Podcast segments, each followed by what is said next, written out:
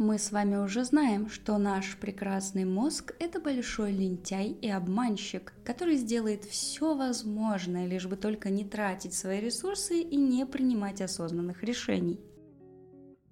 И сегодня мы с вами продолжим обсуждать эту тему. Да, сплетни про мозг, пришло их время – в выпуске про дуальный процесс мышления мы говорили о том, что периодически вместо того, чтобы принимать осознанное решение, мы используем паттерны поведения, паттерны мышления, то есть какие-то шаблоны, которые основаны на нашем прошлом опыте или информации, которую мы э, поняли, увидели, присвоили, поверили.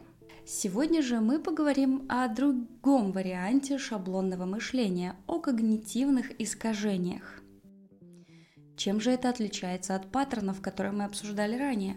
Дело в том, что когнитивное искажение – это явление массовое, то есть каждый из нас испытывает или испытывал э, какие-то когнитивные искажения, и их удалось даже описать, типизировать и, в принципе, понять, как с ними вообще жить.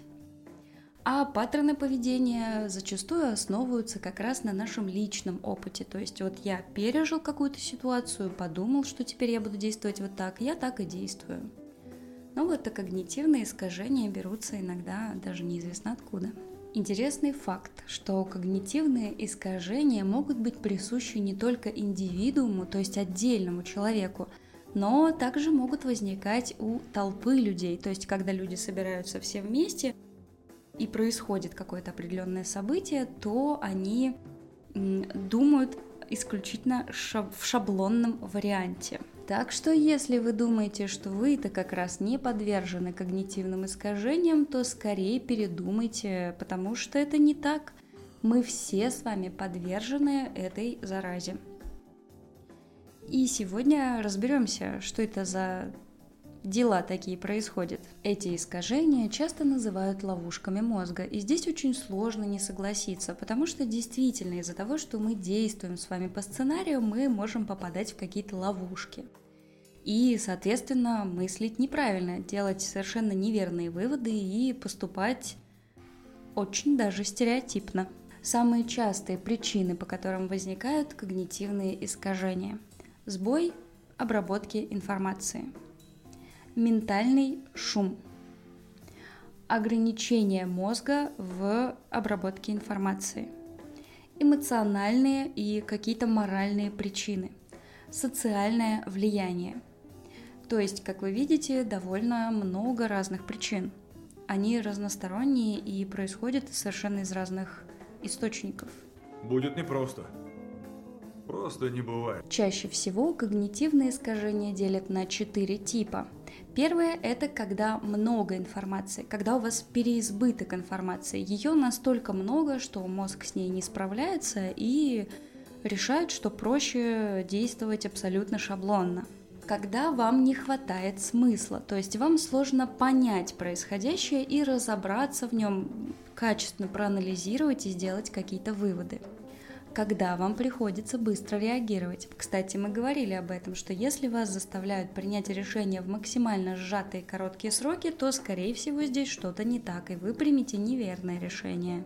И, конечно же, когда мы с вами вспоминаем и запоминаем.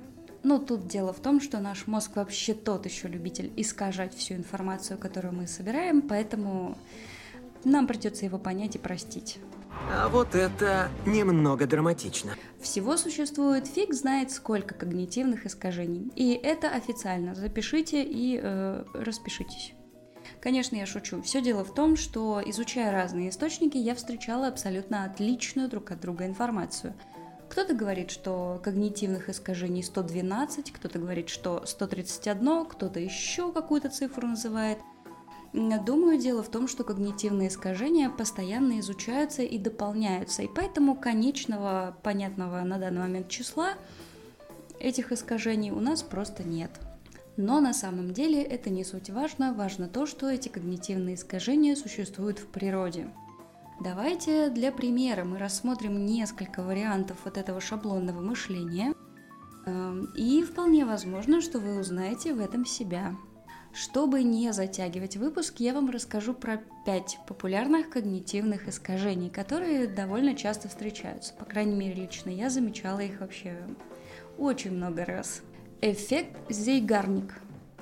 Очень сложная фамилия, э, ну, какая есть. Психологический эффект, заключающийся в том, что мы лучше запоминаем прерванные действия, чем завершенные.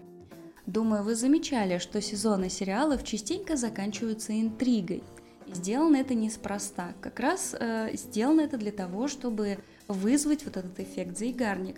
Потому что мы с вами увидим, что действие было не завершено, соответственно, запомним, что мы хотим увидеть завершение и будем ждать выхода новых серий. Говорят, что это искажение можно использовать и в свою пользу. Если вам нужно что-то выучить, и вы для этого читаете какую-то статью или учебник, то перед тем, как ложиться спать, то есть когда у вас заканчивается вот эта итерация изучения материала, не завершайте его, то есть не дочитывайте до логического конца. Оставьте незавершенным, и тогда все, что вы прочитаете за этот день, запомнится вам намного лучше. Признаюсь вам откровенно, я таким образом использовать этот эффект не пробовала. Мне очень сложно не дочитывать. Второе когнитивное искажение эффект Икеа. Суть его заключается в том, что мы с вами больше ценим вещи, к созданию которых приложили руку. Как это доказывали? Провели эксперимент, к счастью, не над студентами и не над собаками, а над какими-то взрослыми состоявшимися людьми. В общем, позвали кучку людей и разделили их на две группы, группа А и группа Б. Группе А выдали мебель из Икеи и, кажется, еще лего и оригами. Предложили это все дело собрать, то есть э, взять и превратить кучу палочек в табуретку. А, а второй группе просто выдали готовые, точно такие же изделия. После того, как первая группа собрала свои изделия, провели опрос и попросили назначить цену за каждый предмет. И вот группа А, которая непосредственно участвовала в создании этих предметов, то есть приложила к этому свою руку, давала большую стоимость. То есть они говорили, называли цену в полтора-два раза выше. Ну, естественно, в среднем. То есть вполне возможно, что кто-то оценил так же, как и э, люди из группы Б. Ну, а вот люди из группы Б, конечно, оценили ну, примерно так, как это стоит в магазине. А вот, кстати, дополнительное исследование этого эффекта показало, что если э, люди что-то делают – и у них не получается, они сталкиваются с трудностями, они не могут, например, завершить, или им нужно приложить больше усилий, чем они рассчитывали, чем они могли бы, то тогда эффект Икея рассеивается, и люди оценивают итог ниже. Интересно. Следующее искажение, мое любимое. Проклятие знания. Суть его в том, что когда мы знаем какую-то информацию, нам кажется, что все вокруг ее тоже знают. Мы, кстати, говорили с вами в одном из вообще первых выпусков подкаста «Не надо усложнять», как, собственно, преодолевать этот эффект и как учиться объяснять людям так, чтобы они поняли. Сколько же нервов потрепало это искажение? Во-первых, потому что оно категорически мешает нам нормально понимать друг друга и нормально общаться, передавать друг другу информацию – очень частая проблема, например, когда мы ставим задачу своему коллеге, какому-то другому человеку, нам кажется, что какие-то вещи из того, что мы вообще хотим получить в итоге, они довольно очевидны. И поэтому мы ставим задачу в таком сжатом виде, не давая полной информации. А коллега, когда видит эту задачу, у него становятся огромные глаза, потому что он не понимает, он искренне не понимает, что мы от него хотим. И это очень большая проблема. Ну и, конечно же, для всех людей, которые хотели бы делиться своими знаниями, но считают, что они будут говорить невероятно очевидные вещи, это тоже является большой проблемой. А все почему? Потому что проклятие знания. Еще одно мое любимое когнитивное искажение. Эгоистическое предубеждение. Суть его заключается в том, что мы с вами уверены, будто успех – это исключительно наша заслуга – а вот неудача вызвана какими-то внешними факторами и причинами. Ну, то есть я-то, конечно, классный, очень-очень. На работу я опоздала исключительно потому, что пробка была. Это вот все они виноваты, все те бараны, которые встали передо мной, между мной и офисом. То есть дело не в том, что я неправильно рассчитал время, выехал в неподходящий момент. Дело в том, что это все высшие силы. Я думаю, что с таким искажением вы тоже сталкивались. И на десерт у нас эффект слепого пятна. Суть этого искажения в том, что нам с вами кажется, будто мы в меньшей степени подвержены когнитивным искажениям, чем все остальные. И это э, когнитивное искажение тоже доказано эмпирическим экспериментальным путем. В 2001, если я правильно помню, году провели эксперимент над студентами. Ну, конечно, над кем же еще проводить эксперимент? В мире экспериментов все довольно просто. Если тебе нужно проверить рефлексы, то бей током собак. Это, кстати, отсылка к одному из выпусков. Если тебе нужно провести опрос, то пошли в университет. Ну да ладно.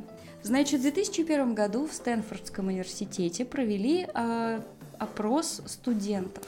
Психологи подготовили подробное описание нескольких когнитивных искажений и попросили студентов оценить, насколько они подвержены тем или иным ошибкам мышления. И также им нужно было оценить, э, насколько их э, одногруппники подвержены тем же самым ошибкам. И в итоге выяснилось, что, конечно же, студенты считали, что вот они-то они-то вообще почти не подвержены всем этим ошибочкам, а вот их одногруппнички, конечно, к ним нужно присмотреться, потому что, скорее всего, они мыслят неправильно. Ну да, как говорится, я Д'Артаньян, а вы все... А вы не забывайте следить за собой и прокачивать навыки мышления, ведь это ценнейшая вещь, которая у нас есть. Я прощаюсь с вами до следующей среды. Ставьте лайк, подписывайтесь и приходите ко мне в телеграм-канал. Я буду вас ждать. Пока-пока. Чик-чик-чик-чик-чик-чик.